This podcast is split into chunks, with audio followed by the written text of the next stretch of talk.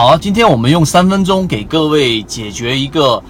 最近我们上海的一个圈子里面的朋友，一个上海圈子里面的朋友问我们说，这个当我自己使用的指标短线指标，然后它发出了一个短线时差，但是在中线指标上它又发出了一个中线买点，也就是 B 点。那么这种情况发生的时候，我到底该怎么操作呢？这其实就是一个很常规，我们也经常遇到的一个问题，今天给各位去做一个解决。实际上在我们做交易系统过程当中，你可能要分为一个中线趋势还是短线趋势的一个操作的一个模型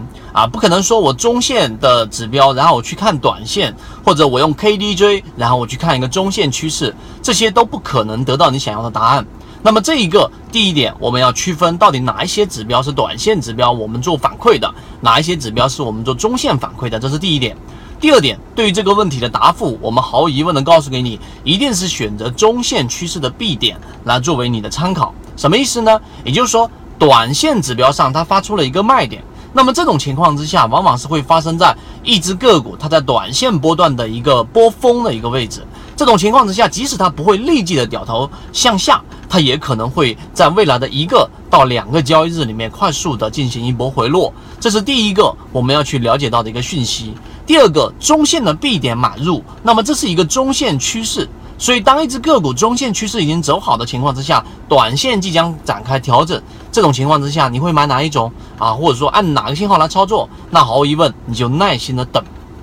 不要买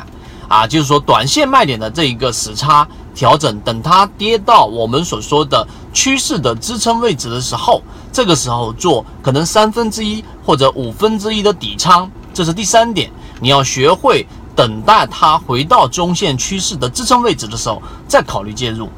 这个位置上一定会有人提出一个问题说，那这个时候我是不是就可以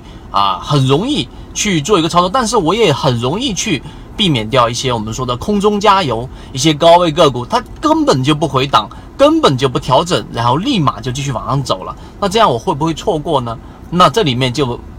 往下去说内容就多了，但是简单的回复就是这就是人类的弱点。什么叫人类的弱点呢？计算机、人工智能以及我们说现在我们用交易模型做短线的优势在于他们有一个叫做算法思维。算法思维就是没有如果，我的交易原则就是摆在这个地方，当这个短线卖点发出的时候，中线趋势买点又同时出现的时候，我一定等短线卖点回档下来之后我再去做买入。为什么？因为我本身操作就是以短线为主的，对，我有概率会错，我们是有一个概率会错过掉空中加油的这种操作的这种可能性，但是我们的交易没有如果，因为我们本身就定位我们是做短线交易，做波段交易，那么我们的操作周期大概也就是在5到7个交易日左右，我们的盈利目标预期大概是在7%到15%左右。那么这种定义就告诉给大家，我们在遇到这种问题的时候，不要去想如果，而是用我们的交易模型来对冲掉我们人性当中的一些弱点。好，今天我们就用3分钟给各位去讲解这个关于交易过程当中短线指标和中线指标发生冲突的时候，我们到底该怎么解决。更多完整版的视频，或者你觉得视频对你来说有帮助的话，可以转发出去，或者直接找到我们圈子里面有更多的每一个交易细节的一个完整视频。好，今天就这么多，各位再见。正版内容我们都是直接交付到船员手上的，查看我的专辑简介，直接了解获取的途径。好，今天我们就讲这么多，希望对你来说有所帮助，和你一起终身进化。